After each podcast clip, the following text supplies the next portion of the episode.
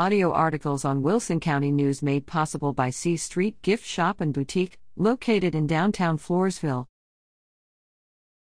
FMS Jaguars bring home championship. The Floresville Middle School 8th grade A volleyball team defeated Wren, Terrell Wells, and Harlandale Middle Schools during a postseason tournament October 23, bringing home the championship for the team. Notably, this team has played together since the 7th grade and did not drop one set in the two years and tournament combined. Congratulations, Jaguars!